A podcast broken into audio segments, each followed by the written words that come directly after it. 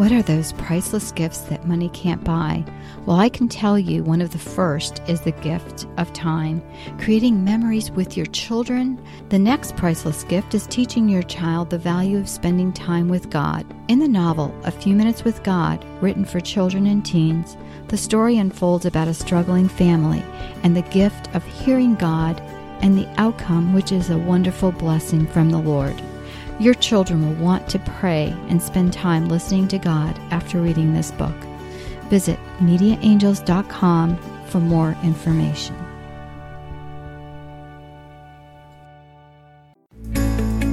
This podcast is a production of the Ultimate Christian Podcast Network. Do you want a more intimate walk with God? Are you tired of trying to hear God and hearing only silence? Each week, your host, Felice Gerwitz, is prepared to inspire you and equip you on your journey towards deepening your relationship with God. Listen, hear, and follow the Lord's will in your life, and you will be blessed.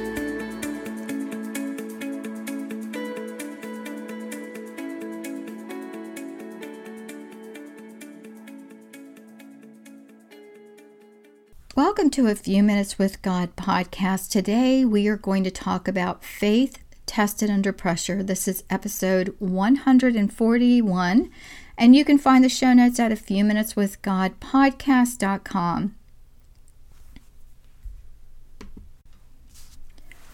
During this time of quarantine and stay-at-home orders, we've experienced faith tested under pressure. And it seems that it was a time of growth for many of us, but a panic for some. And especially those who really are struggling in their faith walk, because it's like, well, how did God allow this? And, you know, why do these things have to happen? Well, in this episode, we're going to discuss how your faith might be tested, but you can come out stronger on the other side.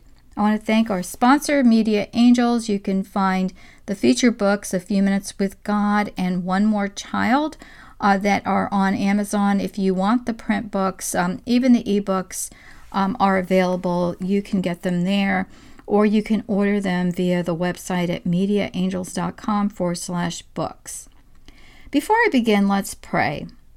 Dear Lord, I ask that you send your Holy Spirit so that you can give me the words you want me to use, as well as those listening a heart to hear what you want them to hear. Come, Holy Spirit, fill the hearts of your faithful and enkindle in them the fire of your love. Send forth your Spirit, and they shall be created, and you shall renew the face of the earth. Amen. When faith is tested, it either brings out the worst or the best in people. Our true colors are showing, and for some reason, it doesn't look too good, friends. In order for our faith to hold up, it needs to have a firm foundation, right? And that foundation needs work. It needs time. It needs pouring into ourselves first before we can pour into others. When things happen and we don't have control, we typically cry this, "Why me, Lord? Why is this happening to me?" Instead, we should say, "Why me, Lord? What have I done to deserve the beauty of heaven that you have reserved for me? Because I'm going through all this strife, right? I'm getting purified." Can you imagine if we could turn every complaint into a praise report? I've taken Jesus for granted. I've taken the ability to enter my church for granted. I've taken my health for granted. I've taken my kids for granted. Just think. God brought the children home, not just mine, but everywhere in the U S, all over the world. Schools were closed, and how did we use this time? Did we embrace our children and tell them we love them and thank them? You know, thank God for this unexpected blessing. Each and every day is a gift from God. Jesus died for our sins. He was raised from the dead. Hundreds of people saw Jesus after his resurrection. We read in Acts two, which contains the basics essential to our faith that we're really going to discuss in another uh, podcast, actually the next podcast. But our faith has been tested just like the Hebrews who were rescued from the Egyptians by Moses under the direction of the Almighty God. You know, God the Father delivered them.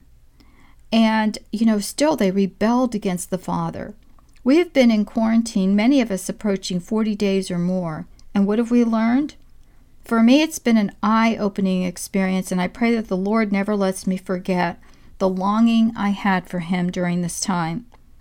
Just like you, my you know my schedule pretty much was shredded. I re, uh, get up in the morning, and I like to uh, attend daily mass, and all of that has turned into watching either live church services on television or pre-recorded. Um, you know, we're finding lots of uh, church services on YouTube. And the sermons have been astounding. You know, I've taken pages and pages of notes. And while I feel like I've been to a Bible boot camp, I still miss that connection with Jesus that going to church gives me. I didn't realize how much I would miss Holy Communion. My brother, who grew up Catholic and I dearly love, um, ha- is now attending a Protestant church, and he was really super sweet because when this first hit, I said to him, I can't believe I can't go to church. I can't receive communion.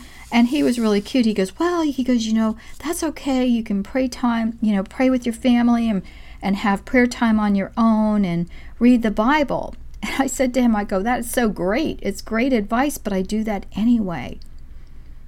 You know, and so for me, there was a vital piece missing. And I even shared, you know, the scriptures with him.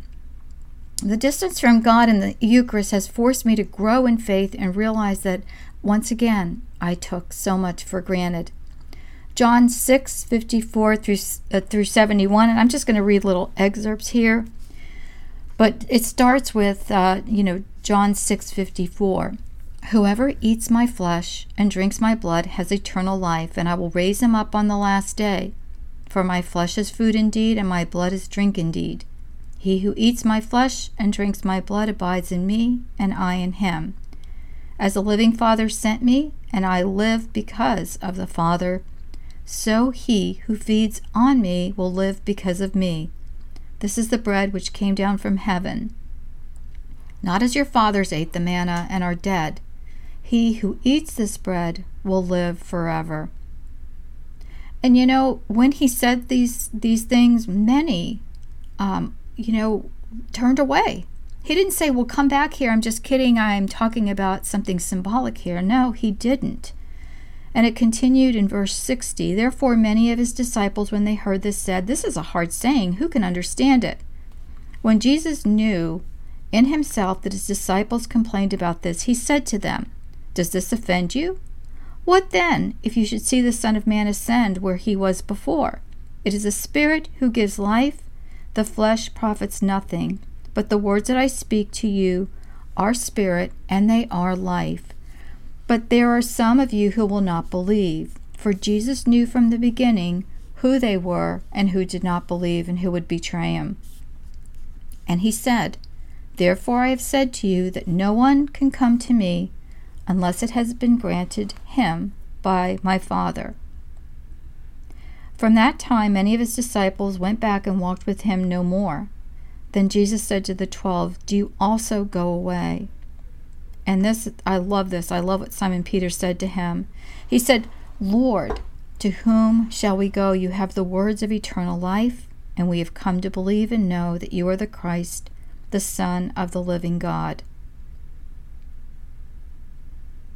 Friends, have you come to believe and know that Christ is the Son of the living God?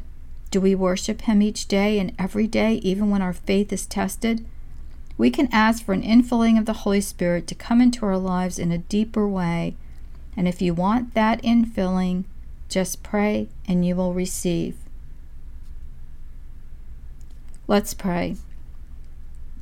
Dear Father, Son, and Holy Spirit, we come before you with eyes open that under Understand that during this test, during this time that has fallen upon the entire world, we see that you have taken us to a deeper level of faith. We also see that we have taken you, our faith, our family, our friends for granted. We have taken our freedom for granted, the ability to leave our homes whenever we want. We have taken our finances for granted, but no more. Dear Lord, send us your infilling of your Holy Spirit to open our eyes, to discover our sins, and to repent. Lord, you make crooked lines straight, and I ask you into my life today in a deeper way. to mend those places of hurt, and to give me your love and peace. Dear Lord, I pray for the following needs.